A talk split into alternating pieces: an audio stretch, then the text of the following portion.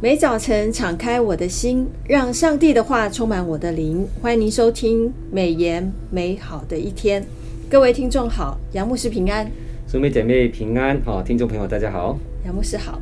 我们按着每日研经释义的进度，正式进入第四季的书卷。第一卷书就是《尼西米记》。呃，这这卷书是很棒的一卷书哦。呃，我们同样，不过今天我们的问题比较少。我们今天有两个问题，嗯、我们要来请教一下杨牧师。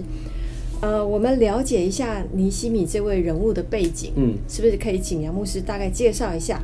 那另外一个部分是尼西米这一卷书的主题信息是什么？是很好的问题哈。啊、呃，尼西米他的名字呢，就是有两个意思哈。第一个就是耶和华安慰，嗯，啊，第二个就是耶和华有怜悯哈，这样的一个意思。他是波斯王朝，哈，就是亚达薛西的九正，啊，弟兄姐妹知道哈，九正是干嘛的？如果有人想毒害这个皇帝，皇帝谁要先尝呢？就是九正，对对对，如果他挂了，就是有问题哈。那九正乃是皇帝的亲信大臣，哈，那可见尼西米在波斯新身居要位，哈，深得皇帝的宠信。他听闻故土耶路撒冷城。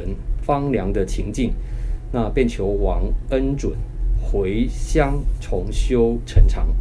其后，他在故乡任总督达十二年之久。嗯，本书主要记载尼西米在重重的困难底下，不屈不不饶，哈，就是重建这个城墙，在五十二天之内就完成了整个城墙维修的工程。哦，是啊，就是整个这卷书的经过就是这个哦。对，那美言的作者张。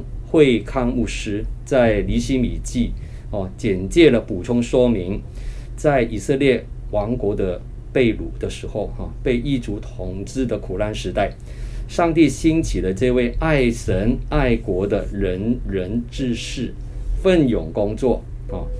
那虽然面临许多艰难险阻，那甚至几度内外受敌。但他仍然奋不顾身地投入重建圣城的大业，并且号召了百姓离恶行善，一心追求上帝喜悦的圣洁生活。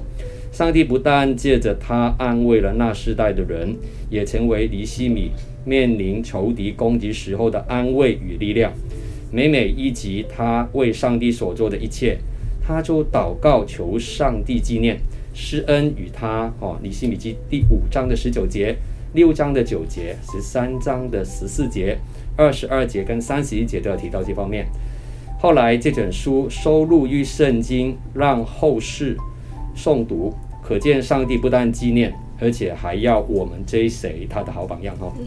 那尼西米记是一本尼西米诗人的所写的回忆录。这卷书的主题信息就是重建城墙啊，耶路撒冷的城墙。重建城墙有什么意义呢？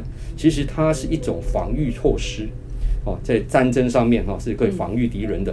那也属政治的活动，但这个活动也可以以信仰为核心，因为犹太人认为政治与宗教活动是不可分割的。尼希米领导回归的百姓重建城墙一事是发自信仰，因此他常为工程祷告。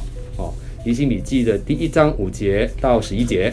二章的五节，第四章的四到五节，跟第九节，还有第六章的第九节都提到，尼希米返回啊耶路撒冷之后，与兴起的人民一面抵御外外敌哈，就是一面也信坚城墙，只花了五十二天的时间，就将城墙重建完毕。这是犹太人由被掳之地第三次的归回。他将事情的成就归功于上帝，哈，就是尼希米记第二章第八节跟十八节。城墙的建立不仅表示在犹太地区重建家园，更意味着整个犹太团体的建立哦，啊，与宗教活动的恢复，使犹太人能够保持信仰的纯净。嗯，这这是一个很棒的这个重建的工作。是，贝鲁的这个。以色列民归回三次贝鲁，都跟重建有关系，有关系的。嗯，所以这个 rebuild、嗯、这个意味是很重的。是的，我觉得这点我们是可以，我们再再多次醒思的。是，第一次是重建圣殿，第二次是重建圣言，就恢复律法。是。第三次就是重建城墙。城墙。我觉得也是有个预表的意思哦，那个圣殿的恢复，是城墙的恢复，神的律法律法的恢复，都代表一种属灵的复兴吧。阿门。是的。好，我们第二个问题，我想请问一下杨牧师，我们所熟知的尼西米。上帝兴起他带领百姓盖城墙，嗯，但是在盖这个城墙的过程，我遇到很多破坏的人，对，很多阻力，很多的这个敌人，对。那上帝兴起人，但是上帝也兴起破坏者，哈，破坏者不少，嗯。那为什么呢？呃，在这个过程当中，我们可以学习尼西米的功课是什么？是的，啊，就是我们有很多可以学习的哈，从尼西米。记这本书里面，行政管理啦，还有一些人员管理，很好的榜样哦。是。那我们来看看一节经文哦，在尼希米记二章十节里面提到说，何伦人参巴拉，并为奴的亚门人多比亚，听见有人来为以色列人求好处，就甚恼怒。犹太历史学家约瑟夫认为，参巴拉是撒玛利亚当时候的省长，何伦是他。就在以法莲地区，哈，就是以就是约书亚记十六章第三节跟第五节提到这个地方，然后可能是他出生的地方，也可能是他居住生长的地方，哈。那尼西米时代，撒玛利亚人住在这个城，多比亚是亚门人的首领，或担任当时候的外约旦省的省长。哦，就是尼希米记六章十八节有补充说明，嗯，两个人与犹太的贵胄联手，哦，啊，就是尼希米记六章十七节、十三章第四节跟二十八节，阴谋破坏以斯拉跟尼西米重重建耶利耶路撒冷城的一个计划。那我们再看另外一节经文，就是尼西米记二章十九节有提到，但何伦人参巴拉并为奴的亚门人多比亚。和亚拉伯人哦，亚拉伯人计算哦，多了一个了哈。对，听见就嗤笑我们，藐视我们，说你们做什么呢？要背叛王吗？亚拉伯人计算又名加斯木啊，就是另外一个名称，就是同一个人啊。尼尼西米记六章六节提到这个人，其人或为亚亚拉伯联盟哈，但是亚拉伯联盟是怎么样呢？包括北边的亚拉亚拉伯。以东、犹大地区以南的地方，远达埃及边境哈，这个联盟的一个范围，嗯，啊，他是当时候联盟的酋长，酋长是。那参巴拉、多比亚还有基善哈，这个酋长联合反对重建耶路撒冷城，都是基于本身的政治跟商业的利益考量。尼西米的势力一旦建立了，其他省长的旧势力受到挑战。亚拉伯人的南北贸易通通道哈也受到拦阻。嗯，这些人知道波斯王不会相信他们的难言哈，那建议在阿挪会商谋求妥协哈，就是尼西米记第六六章的第二节跟第七节有提到这个事。尼西米一回到犹大，就立刻遇到阻挠，外邦人反对犹太人重建耶路撒冷。以历史已经九十年之久了，对，每一个世代都有人敌视上帝的儿女哦，要阻挠上帝的旨意成就。当你为神做工的时候，也可能有人会搅扰你哦，怕你一败涂地。如果你能够预计将临的主阻力，便可以预先做准备，避免到时候惊慌失措。哦，就是约翰一书三章十三节提到。明白上帝在过程当中掌掌管一切，便是激发我们哈勇往直前、驱走仇敌的最强的动力。我们可以学习尼希米面对敌人的第一个功课是什么呢？就是有勇有谋，有勇有谋。美言作者张惠康牧师在十月二号的研经释义里面特别指指出哈，敌人因为祭坛尼希米啊这个势力的崛起。未危及到自己，恼怒他重建城墙，仍然无碍于他按照既定的计划执行重建。只是尼西米行事非常的低调，他选在什么时间出去视察呢？晚上，晚上的时间，人少的时间，能睡觉的时间，也不跟任何人谈及自己要做的事，以免滋生事端。可见他有勇有谋。敌对者无法拦阻。哦，这是离心米记第二章十一到十六节提的。我们要学习离心米面对敌人的第二个功课是什么呢？就是领袖要能够激励会众。嗯，面对敌对者，离心米除了震惊的处事，他还召集同胞做见证，告诉他们这一路走来，上帝施恩的手是如何带帮助他们，并且激励他们。